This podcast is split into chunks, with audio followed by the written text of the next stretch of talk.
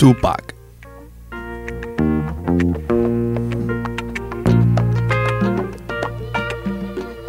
Bobby Seale.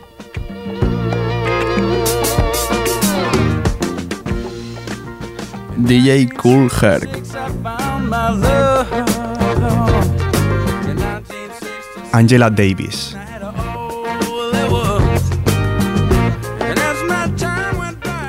Somos Aitor Padilla y David García. Y esto es Desde la Historia.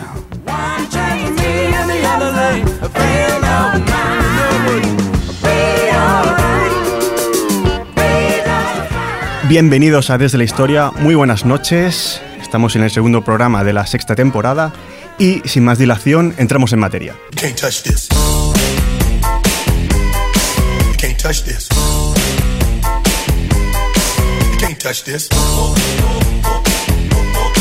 Can't touch this.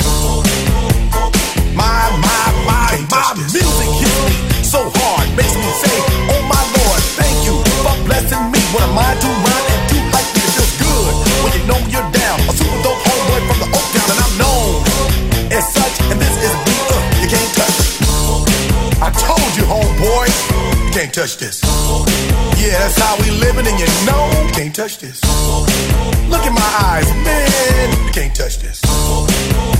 Yo, let me bust the funky lyrics. Fresh new kicks and bands, you got it like that. Now you know you wanna dance, so move out of your seat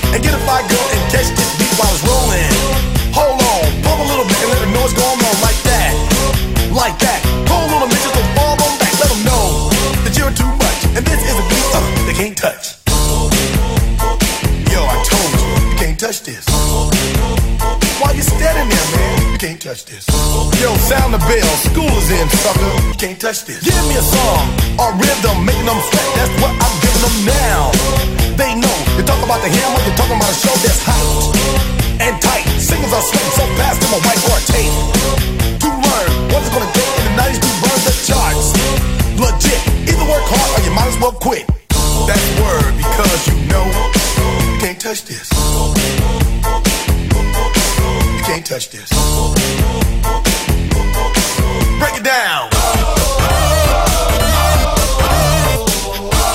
Bueno, vaya comienzo. Buenas noches, David, que no he podido presentar de este comienzo tan frenético. ¿Qué tal, Aitor? ¿Cómo estamos? Muy bien, muy bien. Vaya temazo. Y lo hemos escuchado muchísimas veces. Y bueno, Pero es eso, 2018 a finales y no deja de ser temazo. ¿eh? Está ahí. y siempre. bueno, he dejado de ver un poco por dónde vamos, ¿no? Con los nombres que hemos dicho. Y, Sí. y esto, pues. Bueno, el tema, todos lo sabemos, MC Hammer, Can't Touch This, la hemos escuchado, no sé, en, en mil sitios diferentes y muchas veces. Y bueno, comentar que MC Hammer es uno de los raperos, cantantes, bailarines, es un espectáculo verlo, la verdad, en videoclips y en directos. Y es uno, como decimos, de los raperos más importantes de los primeros 90 y es de una ciudad de la que vamos a hablar hoy a nivel musical y también político. Sí, hoy es un programa diferente. Vamos a hablar de Oakland, de la Bahía, ¿no? De Bay Area.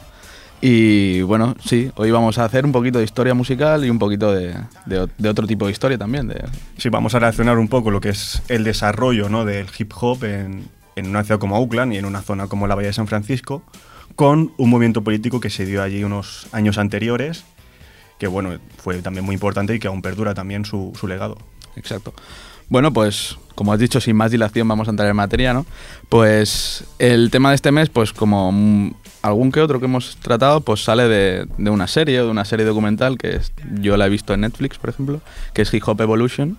Y bueno, en este documental, es que está dirigido por el rapero, el rapero Kavango, que, mm, o Shad K, que es un rapero canadiense y que bueno, lo que quiere es abrir la rica historia del origen del hip hop, que a pesar de ser actualmente una de las corrientes musicales eh, mm, principales, ¿no? De- Mm. sobre todo en, Más comerciales. en, en- en América, en Estados Unidos, ¿no?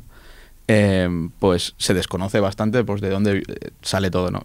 Lo que hacen en el documental es, a través de experiencias de todo tipo de protagonistas, tanto raperos como productores, como periodistas, eh, je- jefes de discográficas, pues intentan explicar pues cómo fue evolucionando ¿no? el movimiento del, del hip hop del rap, de todo en, en general. La verdad que está muy bien el documental. Eh, yo he visto solo dos capítulos, tiene muchos más y habla de, bueno, de prácticamente toda la historia del, del hip hop en, América. Pero lo que he visto está muy bien y muy entretenido. Sí, sí, está muy bien hecho. Y bueno, pues para poner un poco en contexto de dónde sale el, hip hop, en los años 70, en el South Bronx, en Nueva York, se sentaron los cimientos del rap. Eh, empezaron, o sea, todo empezó por, por los breaks que DJ Cool Herc eh, hacía en, sus fiestas, que es conocido como el padre del hip hop, que se dio cuenta que pinchando en los breakdowns de, de las canciones de, de James Brown Mm. es cuando la gente más, más disfrutaba, ¿no? Entonces lo que hizo es traer todo el rato ese mismo sonido, a- bueno, girando el disco, volviendo al mismo sitio, y iba trayendo eso. Y entonces con, los, con estos breaks se crearon los breakdancers, Mm. que viene de ahí, el breakdancer, que pues bailaban sobre estos breaks y crearon una cultura de, de- de competición, de baile, ¿no? Y a partir de ahí, pues eso, ya tenía, había creado la primera semilla ¿no? del, del break. Y eh, estos breaks los amenizaba el, el que se conocía como el maestro de, de ceremonias, el MC. Y el MC que por excelencia de Cool Herc era Cock Rock, que lo único que hacía era encima de las bases decir frases Hacer rimas. Sí, hacer rimas diciendo, oye, saca el coche de donde lo tienes, que está Sí. molestando, no sé qué. E iba haciendo rimas y, y así pues nació también la figura del MC, que es el que Mm. rapeaba, ¿no? O rimaba de la- encima de, de- de- de la música. Y- Comentar, bueno, eh, primero, es- estamos hablando de una época en el Bronx que literalmente ardía. Exacto. O sea, eh, es una época muy, muy convulsa, ¿no? Y bueno, luego analizaremos un poco más lo que fueron los 60, 70. Y también comentar eso, que al final el hip hop, ahora vemos su, su origen, lo que has comentado, al final es, es un break que sacas a partir de canciones disco o funky, ¿no? Exacto. Y al final es eso, es una evolución natural, al menos bajo mi punto de vista, de lo que es la música afroamericana. ¿no? Mm. Primero sale el blues, luego salen otros estilos, R&B, eh, funky, disco, y al final pues llegamos a lo que es el hip hop.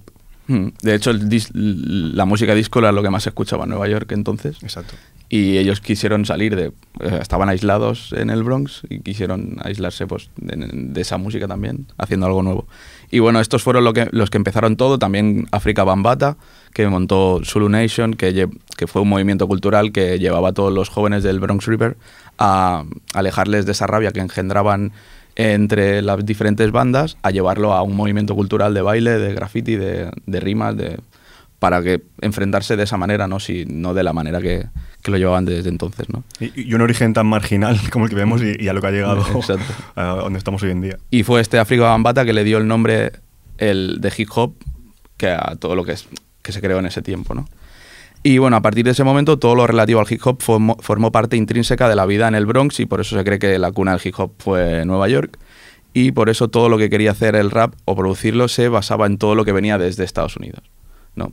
Excepto un sitio que es... eh, había un sitio donde posteriormente, en los años 80-90, pues quisieron crear su propia corriente. Y este sitio era The Bay Area, que es, bueno, es el- está en el estado de California, es una zona que incluye pues, San Francisco, San José y Oakland, como ciudades así más importantes.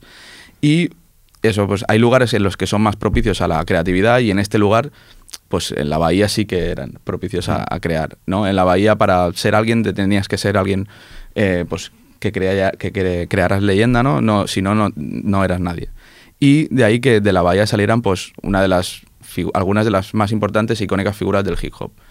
Em, en cuanto al rap, pues lo que hemos dicho, la bahía no se fijaba en Nueva York para crear, sino que en la actitud, eh, su actitud no era la de alguien que quiere hacerse famoso allí, sino hacerlo en su pro- por su propia cuenta y en su propia, en su propia ciudad. ¿no? Mm. Comentar un poco, bueno, sobre, Oakland sobre todo, que es una de las ciudades más multiculturales de, de Estados Unidos. Eh, actualmente, bueno, es conocida por los Golden State Warriors, los Oakland Raiders y todo eso. Y bueno, para que nos hagamos una idea, tiene medio millones y de ese medio millón, según el censo del 2010, que miré, bueno, para prepararme un poco el programa, el 35% era población blanca, el 28% población afroamericana, el 25% hispana y el 15% más o menos eh, eh, asiática. O sea, imagínate, todo Bastante. muy equilibrado, digamos. Sí. O sea, es una ciudad muy multicultural que siempre ha sido así durante toda su historia y eso pues es lo que, es lo que comentaba, ¿no? Que crea ese ambiente más propicio, ¿no? Para esa creatividad. Exacto. Y bueno, igual que en Nueva York reinaba el, el disco cuando eh, o sea, la música disco cuando es- nació el hip hop, pues aquí en, en Oakland o en la bahía lo que reinaba era el funk. Y había numerosos gru- grupos de funk, grandes músicos de este género. Sly and Stone, que es uno por de los ejemplo. grandes. Y eso, como bien has dicho, había mucha creatividad cultural, por, por lo que bien dices, mucha actividad política, ya que también de aquí, pues del grupo político que íbamos a hablar, de Black Panthers, son, son de allí. Y digamos que la revolución estaba en el aire, ¿no? Tanto la revolución política como la revolución musical. Y bueno, el primero que se hizo conocer en este sitio fue Too Short, que fue un, chaval que se mudó desde LA, desde Los Ángeles a Oakland, y al cual el estilo y el rollo de Oakland que había en esa época lo llevó a hacer el rap que más tarde se hizo famoso. Y es que en, en Oakland, por la época en la que llegó Too Short a la ciudad, había una presencia notable de chulos, de proxenetas, Pimps. de pimps o de gente que quería parecerse a ello, ya que se acrecentó esto por una película que salió en el 1971, si no me Mm. equivoco, de Mac, que trau- la traducción al español es, eh, es Goldie el chulo, y que en esa película pues eh, hacían ver como que la persona, el, el- el pimp, ¿no? el, el chulo, una persona con labia, una persona Sí. con mucho éxito, y entonces... eh, Too Short, con un amigo de, de la escuela, con Freddy B, empezó a vender cassettes que hacían ellos juntos a gente que, pues eso, que mm, quería seguir ese ejemplo de vida, que menudeaba con, con drogas. En, Camellos. en- camellos, exacto. Y, y para ello, pues vendían, le- cuando vendían el producto, Too Short y Freddy B, les decían, bueno, pero ¿de qué va vuestro, vuestra música? No, nuestra música habla de mujeres, de droga y de dinero. Y claro, esto era lo que ahora se conoce como uno, el estilo pimp, ¿no? De Sí. un poco en, El, el en rap chulesco, el, el rap mujeriego, ¿no? Eh, y lo puso de moda él, sí. Sí, exacto. Lo que se puede igual se puede reconocer un poco a Snoop Dogg en esto, un poco el Hmm. rollo de voy bastante sobrado, ¿no? Sí, exactamente. Ese es el Y estilo. eh, digamos, pues eso, es, es uno de los principales impulsores, impulsores del estilo pimp. Comen- Eh, comentar también sobre lo- lo- los chulos, los pimp, que hay, hay una serie actualmente en, en HBO, eh, en HBO, que es The Deuce, que trata mucho todo este tema. Lo que pasa es que es en otra ciudad, es en, en New York, no es en. Oakland. Pero bueno, también la, la serie está muy bien hecha y bueno, eh, y te enseña un poco pues cómo tratan lo- los pimps con la policía, con, con sus... Bueno, con las, prostitu- las prostitutas que ellos manejan y bueno, esta actitud chulesca. ¿Es de, la, ¿Es de la época de entonces o es actual? Es, es un, es un poco antes de Deuce, es de los años 70 más o menos. Espera. Y bueno, pues siguiendo con el...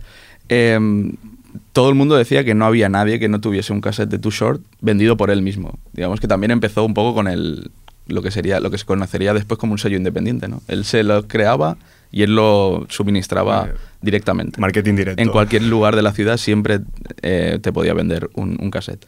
Y tanto fue el éxito que al principio pues, los jefes estos de, de los camellos, los que se creían más importantes, pues ya les pedían canciones personalizadas. Le decían, quiero que me hagas una canción con mi nombre y ellos dos, sin ningún problema, en una hora la tenían preparada, solo necesitaban el nombre y el color del coche y hacían una canción por 20 dólares. Y claro, cada uno pues iba con su canción dedicada a ellos y era como... Buen negocio. Se hicieron muy importantes en, en- en el momento.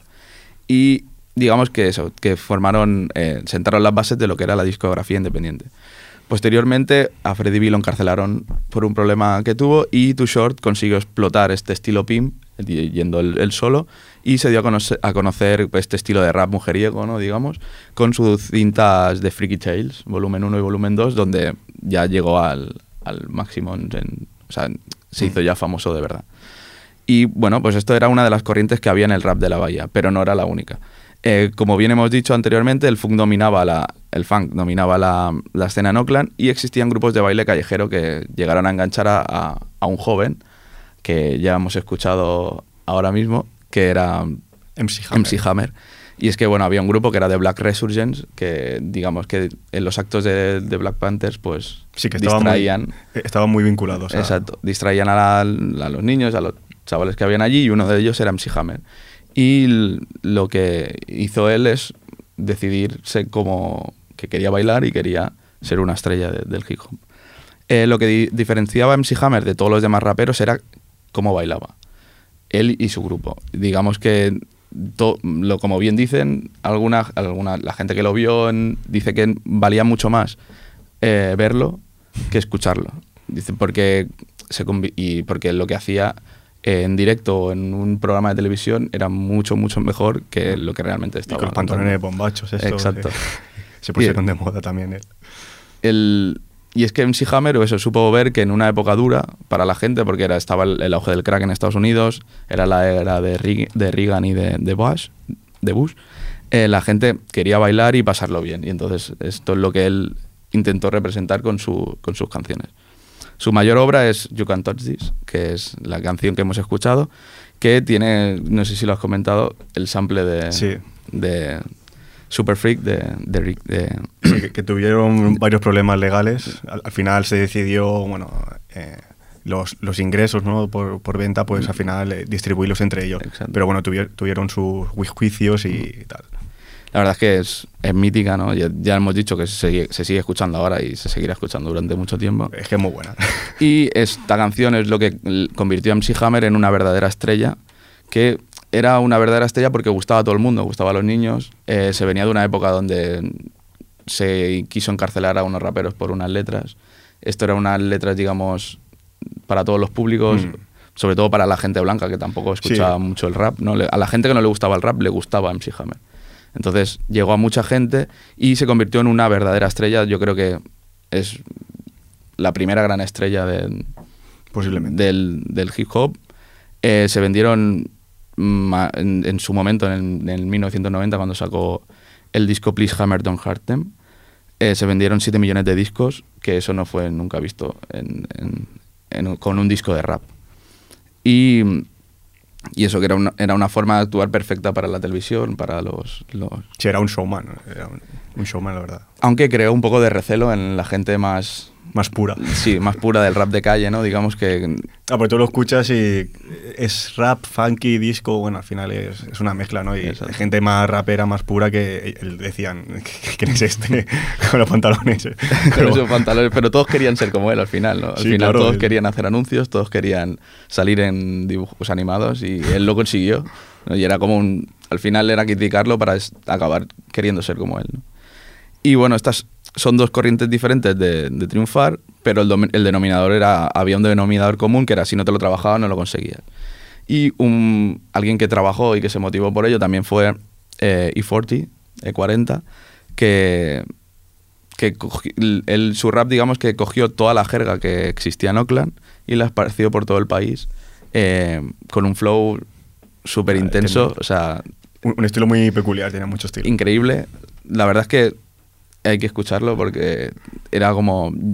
De hecho, fue incluso incomprendido en, el comie- en sus comienzos porque creían que era muy malo, en plan, ¿cómo lo puede rapear así?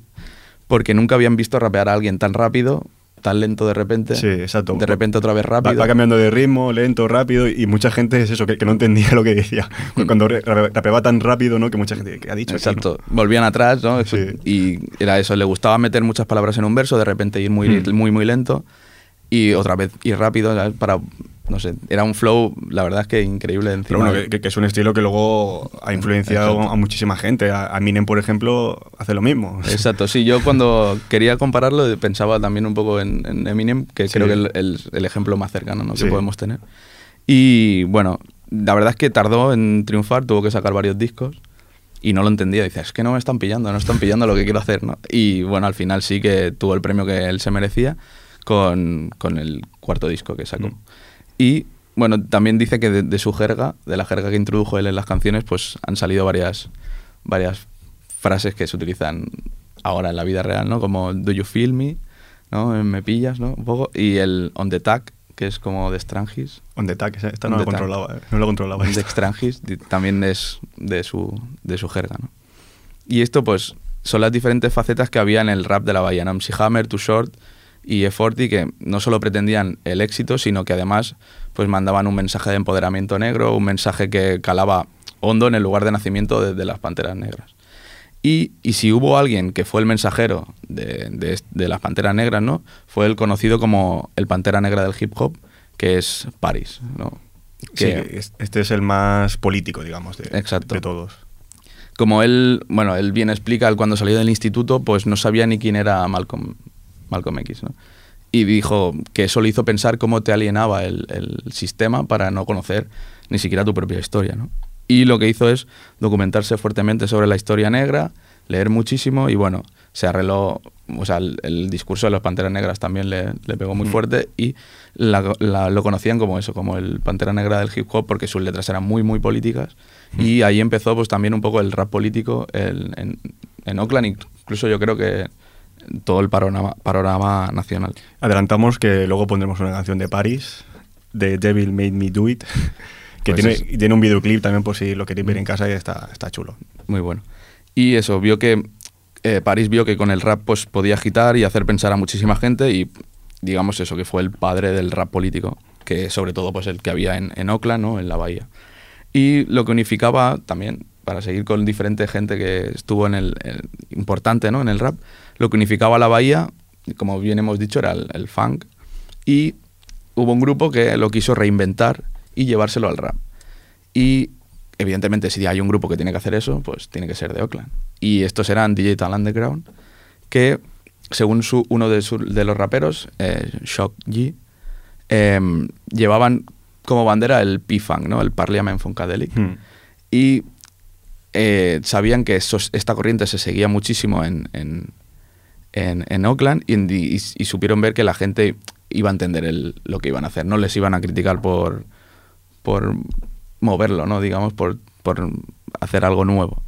Y entonces mm, lo que querían eh, decir era, bueno, sí, está el rap político, hay que luchar, no sé qué, dice, pero bueno, em, vamos a traer fiesta dentro de todo este movimiento, ¿no? Y libérate eh, bailando. Sí, la verdad es eso, es un, un funky rap también muy de, de la broma, Hmm. muy, muy divertido, ¿no? Muy de espectáculo, es Exacto. básicamente eso, para bailar y, y pasártelo bien, es, es la música que ellos hacían, básicamente. Sí.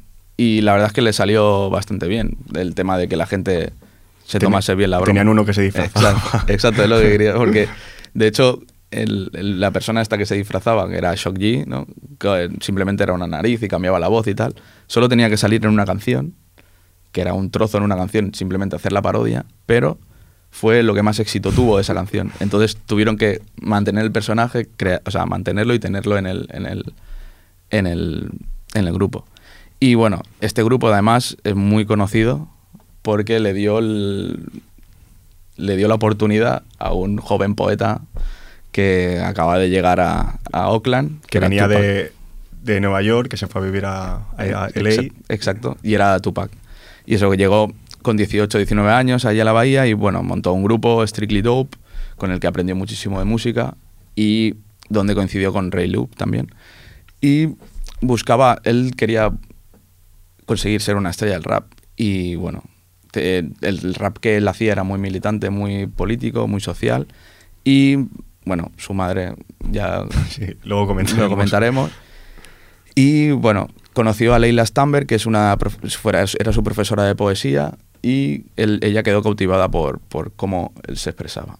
Y lo presentó a, a un, a un productor, que se- al final fue su manager, que es Atron Gregory, que este a su vez les dijo a, a Digital Underground, ¿no queréis llevaros a, a Tupac? Y dijeron, hombre, a ver, es un tío que canta rap político, Sí. súper concienciado, no va a querer venir a, con nosotros a bailar, a hacer el tonto. Pero se equivocaban. Tupac quiso y fue con ellos en un... al, al principio iba un poco como de pipa, ¿no? Y Exacto. hacía ahí cuatro, cuatro frases, pero luego poco a poco... pues, Exacto, fue- le dieron cuatro frases en una Mm. canción, en Same Songs, Same Song, y a partir de ahí Tupac ya decidió separarse y hacer su disco en solitario, que fue Tupac, eh, Tupacalypse Now, o sea, Apocalypse Now, pero Tupac, y registró su primer éxito con Brenda's Got a Baby, donde hablaba de los males sociales que sufría una adolescente negra. Y en este caso, la adolescente pues, estaba embarazada y se sentía desgraciada, ¿no? Y eso cautivó también a la gente porque nunca antes lo había hecho un, un rapero eh, hablar de denunciar algo así, ¿no? Hablar de una Claro, siempre era, además, el, el rap era mucho más mujeriego, ¿no? Hablar Mm. hablar de las mujeres más banalmente. Y él, pues, habló de un tema, ¿no? Que para una adolescente negra en su momento, pues, era, exacto. era muy importante, ¿no? Como puede quedarse embarazada. Y eso, pues, también le atrajo ese, ese público y ese, ese punto de vista. Y eso, pues el rap de Tupac estaba muy influenciado por ese rap afrocentrista y de conciencia social eh, que se estaba gestando en, en la bahía. Y representaba a la gente olvidada y por eso para la gente de Oakland o de la Bahía es como un dios o un semidios. Claro, eso, por- porque él, él es de Nueva York, pero él, él lo, él lo decía, yo soy de, o sea, yo soy de la crew de, de Oakland, o sea, Exacto. eh, Y- él como estrella nació allí, en Oakland. Sí, él, por ejemplo, cuando acaba el capítulo documental, y ya acabo aquí con mi parte, él lo que quería decir es, o sea, la Bahía estaba teniendo ahora una revolución musical, no copien el estilo de otros, así que todo mi amor para Oakland, respeto, a, a- represento a, a Oakland, ¿no? Exactamente. Lo tenía muy claro. Y bueno, pues aquí quería marcar un poco pues, los diferentes, las diferentes estrellas que salieron de allí de Oakland y por qué fue así. Y bueno, eh, todo tuyo el tema histórico. No, antes de entrar en el tema histórico, hemos acabado hablando de Chupac, vamos a poner su tema Staring Through the Review. Staring at the world through my rear view. Just looking back at the world from another level, you know what I mean? Multiple gunshots clear the block, the fun stops. Niggas is calling cops, people shot, nobody stopped. I wonder when the world stop. stopped. Caring last night, two kids shot, while the whole block staring. I will never understand this society. If they try to murder me, then they lie to me. Product of a John Breed, all my homies try weed. Now the little baby's crazy, raised on fantasy. Tell me when my enemies flee when they see me. Believe me, even does gotta learn to take it easy. Listen, through the intermission, search your heart for a plan. Returning bad boys perfect blunt and let me spark it for you. One love from a thug nigga. Rolling with a posse full of paranoid drug dealers. To the end, my friends, I'm seeing nothing but my dreams coming true. While I'm staring at the world through my rear view. See, I'm seeing nothing but my dreams coming true. While I'm staring at the world through my rear view. They got me staring at the world through my rear view. Go and baby, scream to God. He can't hear you.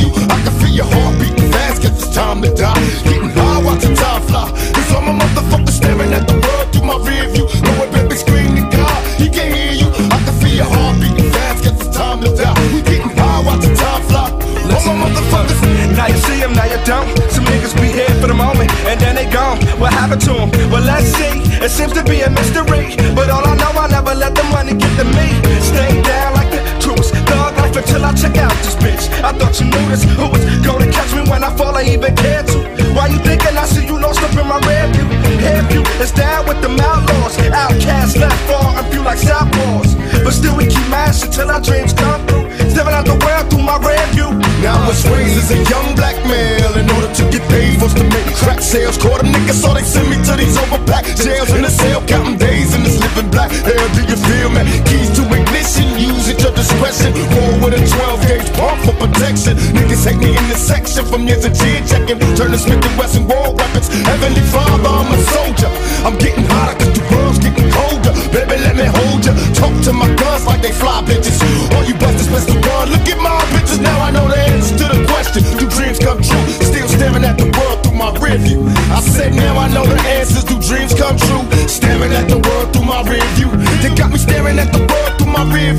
view. Baby, scream to God, he can hear you. I can feel your heart beating fast, cause it's time to die. Getting high, watching time fly. And all my motherfuckers staring at the world through my rear view. Go baby, scream to God, he can hear you. I can feel your heart beating fast, cause it's time to die. Getting high, watching time fly. Nigga, could die. Back in the days, we hustled for sneakers and beepers. 9-6 for glocks, cause fools hitting up blocks with street sweepers. Bless myself with knowing rules to these streets. Something I learned in school. On some man marching for the peace. True that, only one life to lead. A fast life of greed. Criminally addicted, infested since the sea. We all die, breathe, like humans. Towns run by young guns, outlaws, and truants. Shit's deep, turn 18. Temazo, Aitor. Eh, ya ves, Tupac.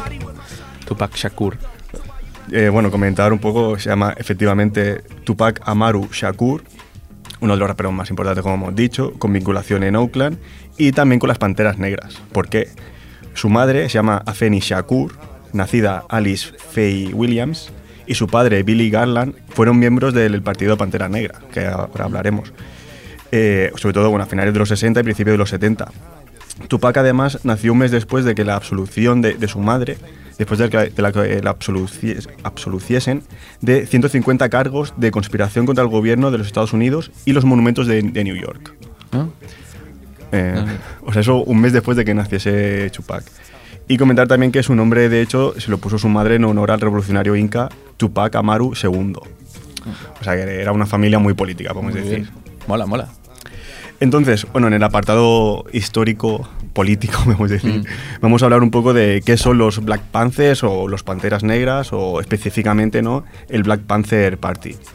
Básicamente fue una organización afroamericana y revolucionaria fundada en 1966, bastantes años antes de este desarrollo de hip hop que hemos hablado antes. En el 66, en Oakland, como hemos dicho, ciudad situada en el área de la Bahía de San Francisco del estado de California. Los fundadores fueron los estudiantes Huey Newton y Bobby Seale. Y antes de entrar un poco en los propósitos y la ideología de- del Black Panther Party, repasaremos un poco el contexto ¿no? en, el, en el que surgió el partido. Entonces, en los años 60, si bien es cierto que, por ejemplo, se aprueba la famosa ley de los derechos civiles en Estados Unidos, o que sale a la, a la luz, por ejemplo, el caso Brown contra el Consejo de Educación de Topeka, que fue un caso muy histórico, muy importante, porque la Corte Suprema de los Estados Unidos declaró que las leyes estatales que establecían escuelas separadas para estudiantes afroamericanos y blancos negaban la igualdad de oportunidades educativas. Es un hecho muy importante. Pues decía, esto, eh, es- esto no es igualitarismo ni es nada, esto es discriminación. Entonces, claro, pese a estos avances sociales ¿no? que hay en los 60, los afroamericanos eh, aún continuaban sufriendo desigualdad económica y social en la década de los 60. Bueno, podemos decir que aún hoy en día es, una, No es una problemática que, que existe, ¿no? Sobre todo en el caso ¿no? de los afroamericanos que vivían en ciudades, ¿no? Por ejemplo, en, en Oakland, eh, pues en ciudades, claro, padecían pobreza, servicios públicos reducidos, desempleo, violencia y medios limi- limitados no para cambiar sus circunstancias. Tales condiciones contribuyeron, por ejemplo, a, levantamientos urbanos también en la década de los 60, pues como el del distrito de Watts en Los Ángeles en, el 65, que fue muy importante. Y por otra parte, todo esto también contribuyó al mayor uso de violencia policial como medida para imponer el, orden en las ciudades de, de Estados Unidos.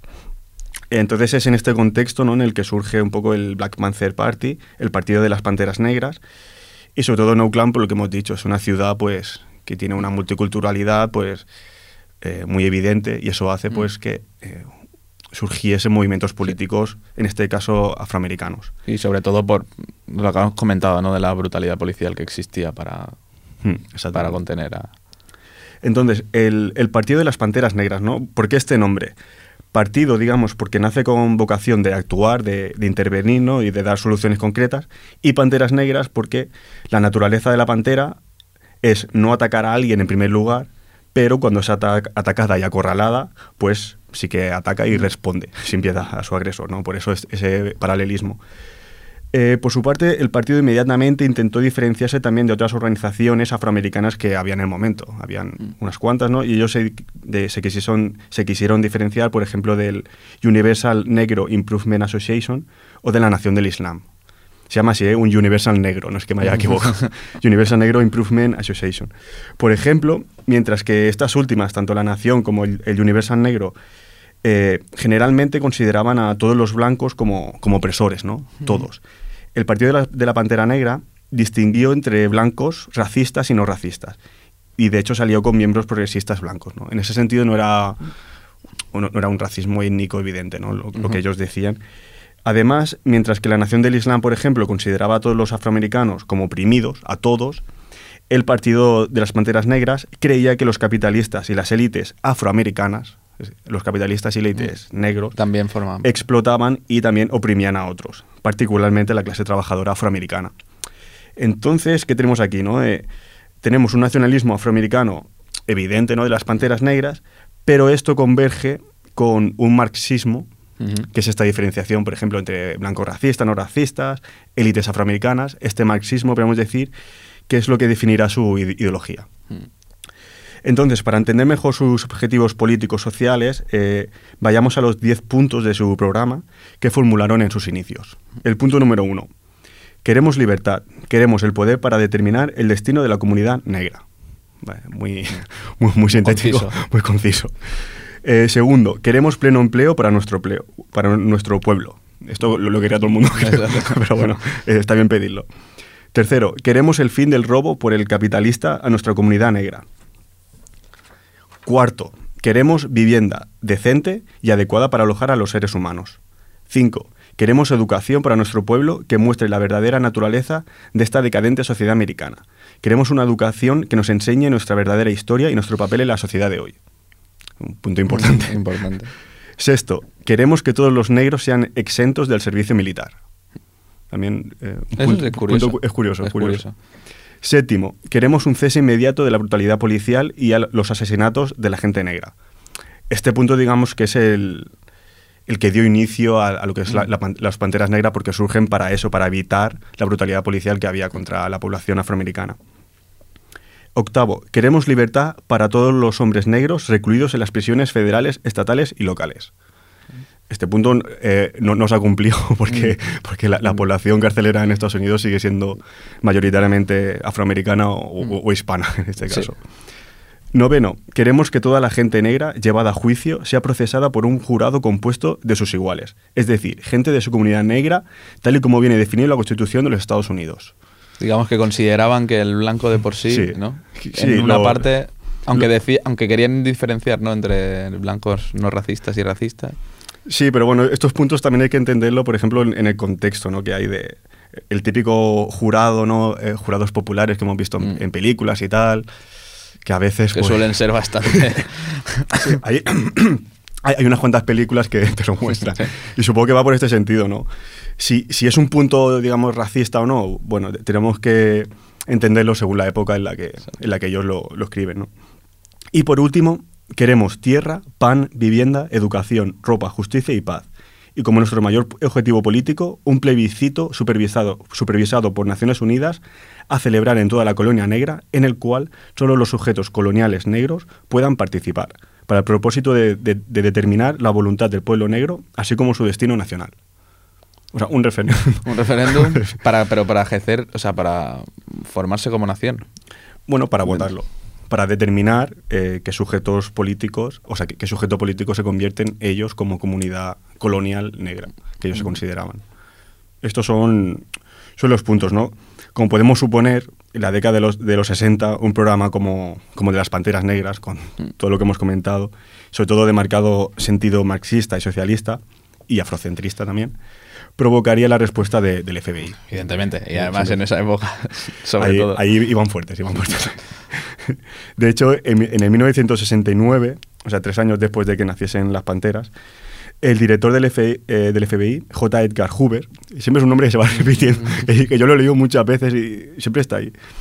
Eh, Hoover consideró el Partido de las Panteras como la mayor amenaza para la seguridad nacional de los Estados Unidos. Bueno, estamos también en plena Guerra Fría. eh, si te sale un grupo marxista, pues Dentro iba, de- iba- iba- iba a actuar, iba a actuar. Eh, un año después del nacimiento de las Panteras Negras, en el 67, el- las Panteras pasaron de ser una organización con sede en Oakland, ¿no? Eh, pequeñita podemos decir, eh, y un año después pasaron a ser una organización ya internacional, ¿no? con secciones en 48 estados de, los Estados Unidos y también con grupos de apoyo en Japón, en China, Francia, Inglaterra, Alemania, Mozambique, Sudáfrica, Zimbabue, bueno, prácticamente de muchas partes del mundo. Además, lanzaron más de 35 programas de ayuda comunitaria, desde, por ejemplo, educación y sanidad, ¿no? hasta servicios de ambulancia y programas de desayuno gratuito para niños. Hmm. Fueron implementando también pues esta cuestión social que para ellos era muy Sí, que no, importante. no solo, no sé si luego lo comentas, no solo se dedicaban a hacer patrullas para Exacto. evitar esa brutalidad policial, sino que además pues tenían eso, programas muy importantes para la comunidad negra, como era eso, pues un desayuno gratuito para los niños, del poder, servicios de comedor, ¿no? que ayudaban muchísimo a toda la comunidad. Sí, es eso. eh, ellos nacieron como, como un partido, ¿no? Para proteger a las personas, de, a las personas afroamericanas de, de la brutalidad policial, de, de las calles, etcétera. Iban armados y tal. Se, se podía en esa época. eh, pero bueno, también pues iniciaron estos programas sociales. Entonces, claro, a pesar de todas estas cuestiones más, más sociales que proporcionó el, pa- el Partido de las Panteras Negras, el FBI declaró al grupo una organización comunista y un enemigo, el número uno de los Estados Unidos. Entonces, eh, el FBI creó un programa que es el, Co- el COINTELPRO, a partir del cual eh, llevó un- un- una campaña para lo que, digamos, socavar la imagen y, el liderazgo de- del partido.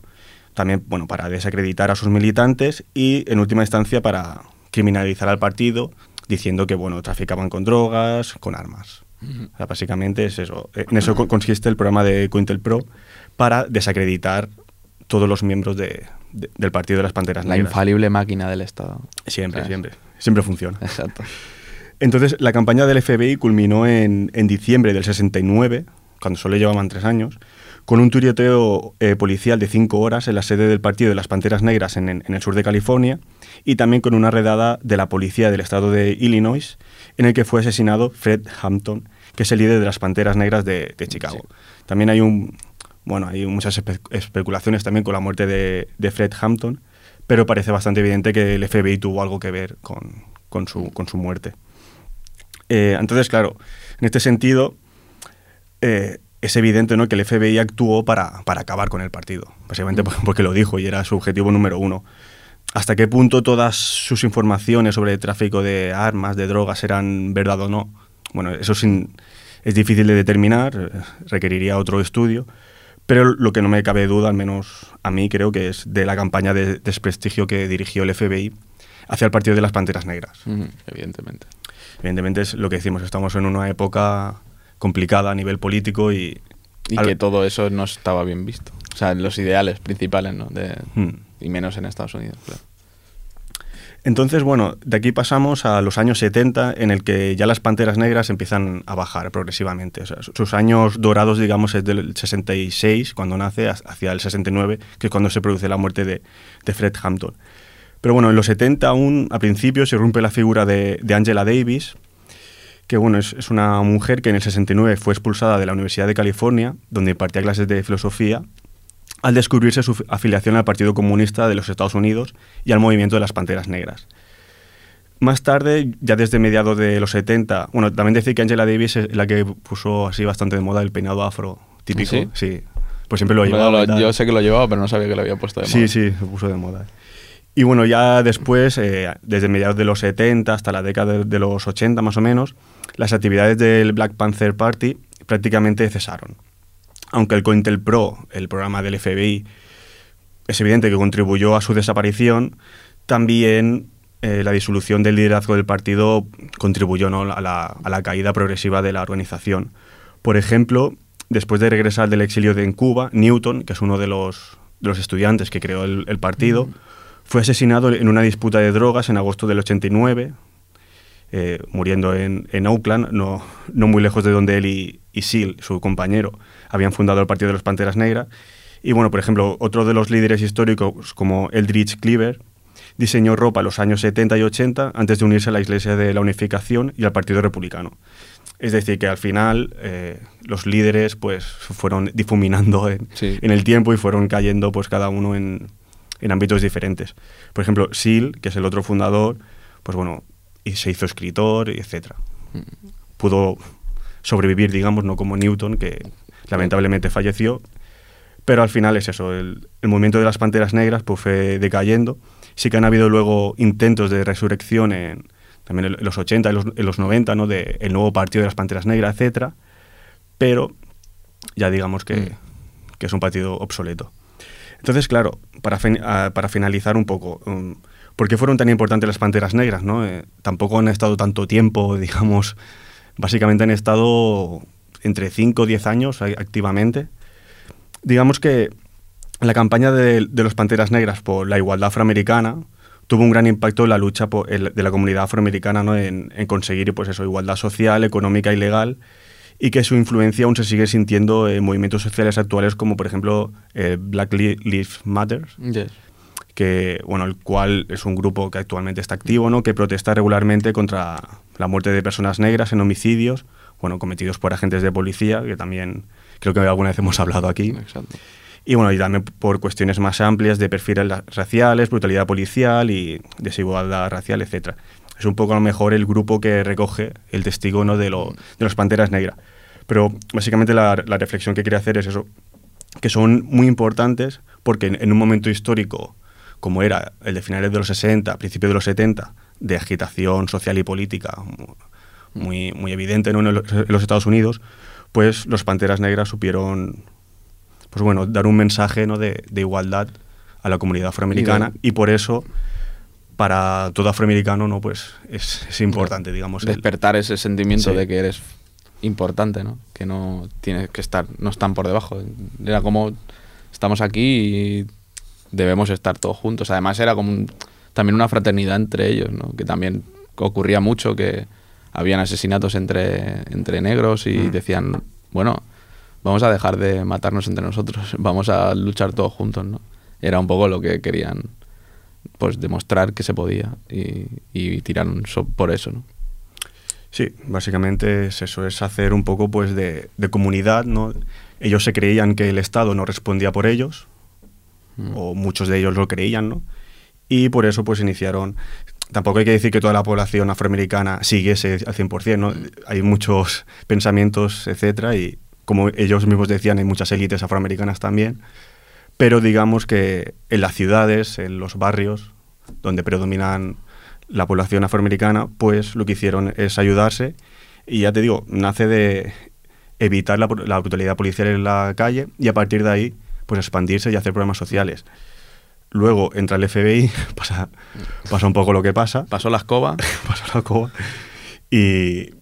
Pero bueno, es eso, que, que la influencia llega hasta hoy en día. O sea, hoy, hoy en día aún puedes escuchar los Panteras Negras, ¿no? Sí. Y, y que es algo que aún está presente y ese es el legado que, que ellos han dejado para la, la posteridad. exacto. Y muy buen legado.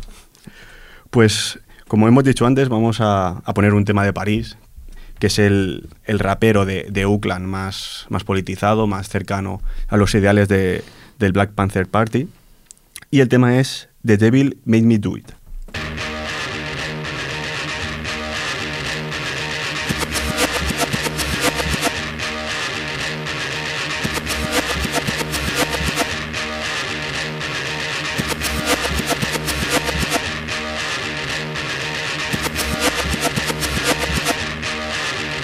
This is a warning, another cut to move on.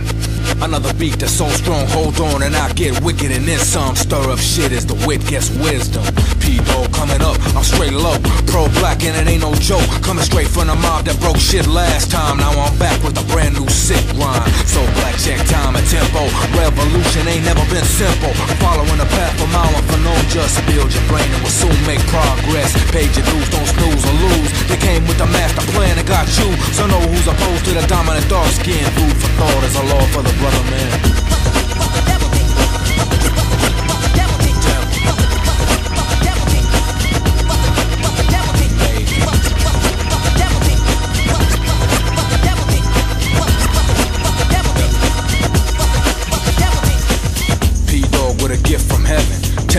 16.7 keeps you locked in time with the program. When I get wild, I'll pile on dope jams. Then spit on your flag and government. Cause help the black was a concept never meant.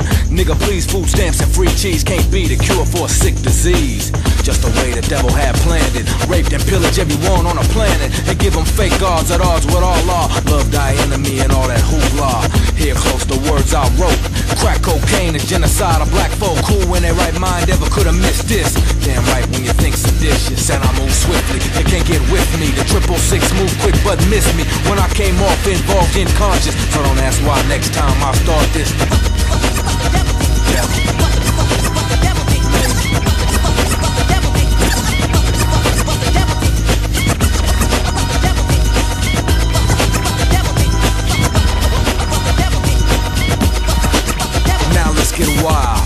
Allow me to freestyle. I build and fill your mind up with know-how. A common sense of defense. The next time a pig try to step to this. Listen, never let someone whoop on you. They don't belong to the set you from. You can't be intrigued by the leads a pig lead unless you don't give a fuck to be free. Keep stomping on them, keep stomping. Attitude, but I ain't from Compton. I can't be fucked around, I'm muffed around. I can't be held down. Check the sound and keep in tune on point on target. The revolution won't be thwarted. A setback, cause my man is plain see. Must in a white supremacy, so let the rhythm roll on when I kick this. Brother's gonna work it out with a quickness. And now you know just why a panther went crazy. The devil made me.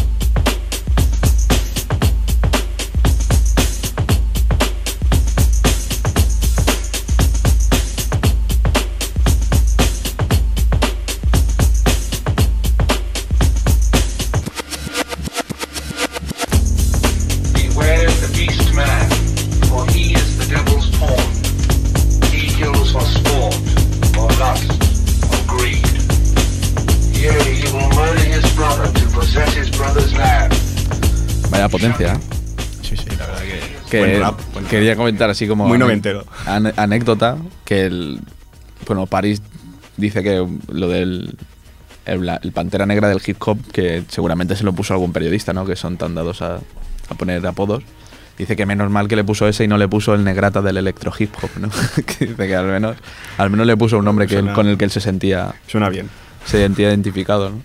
Y eso, pues. El videoclip es muy bueno, está muy bien. Y la letra también. Hay que buscarla porque es difícil, pero Y bueno, recomendamos el documental. sobre todo. Está muy bien, se puede ver. No hace falta seguirlo desde el principio a fin porque son como capítulos independientes. Sí, pero, yo de hecho he visto el primero y luego casi, casi el último. pero está muy bien porque te, lo- te lo acerca bastante y entiendes un poco cómo funciona todo, ¿no? Y bueno, pues para acabar vamos a, como empezamos normalmente, pero vamos a acabar, ¿no? Eh, recordamos las, la- nuestra forma, fórmula de contacto, eh, dsdhistoria.gmail.com para que nos escribáis algún tema. También podemos, ya habéis visto que podemos hacer historia musical. Bueno, ahora para esta temporada ya dijimos, ¿no? Que, que a partir de cualquier cosa se puede hacer un programa de historia. A, a partir de un programa de, como un documental que hemos visto de música, pues se puede relacionar con un concepto histórico como las Panteras Negras y, y de ahí sacas pues mucha información y, y un programa interesante, ¿no? Y al final, de, cualquier co- cosa que, que se ve por la tele o por Netflix o por HBO o de cualquier libro que leas o artículo, eh, se puede sacar pues Exacto. algo interesante y algo que, que a la gente le- le pueda gustar. Y luego tenemos nuestra página de Facebook, desde la historia, eh, que ahí pues, le das al me gusta y ya colgaremos los programas. Colgámoslo. y bueno, lo- el- desde la historia.wordpress.com, donde siempre escribe David. Y bueno, hay algún link que también, al- en algún sitio donde escribe, que ya lo, lo deja en su perfil personal, que eso Sí. es más difícil. Bueno, el, eh, el último artículo que tengo ya lo comenté aquí, que era de, de Sudáfrica y concepto de MAFA, que bueno, leyendo un poco sobre los panteras negras y todo esto, está relacionado, ¿no? Ese afrocentrismo que se habla y bueno, es- este concepto de que de que bueno, Europa en este caso pues ha hecho mucho daño a África Mm, Exacto. y que ellos defienden que es así y, y, bueno, eh, luego cada uno puede tener su opinión, eh, más en contra o más a favor, pero ellos lo que es, lo- que dicen y es lo que decían pues los Black Panther Party, ¿no? Mm. que en este caso, bueno, en Europa, América, que al final está muy unido, Estados Unidos y Europa, pues eh, han sido, eh, digamos, han esclavizado al, al pueblo negro. Y bueno, pues aquí lo dejaremos. Este es el segundo programa de, Segundo. de la sexta temporada. Y bueno, muchísimas gracias a Jordi, como siempre, a ripollerradio.cat, que es el 91.3 FM. Y bueno, buenas noches, David. Buenas noches.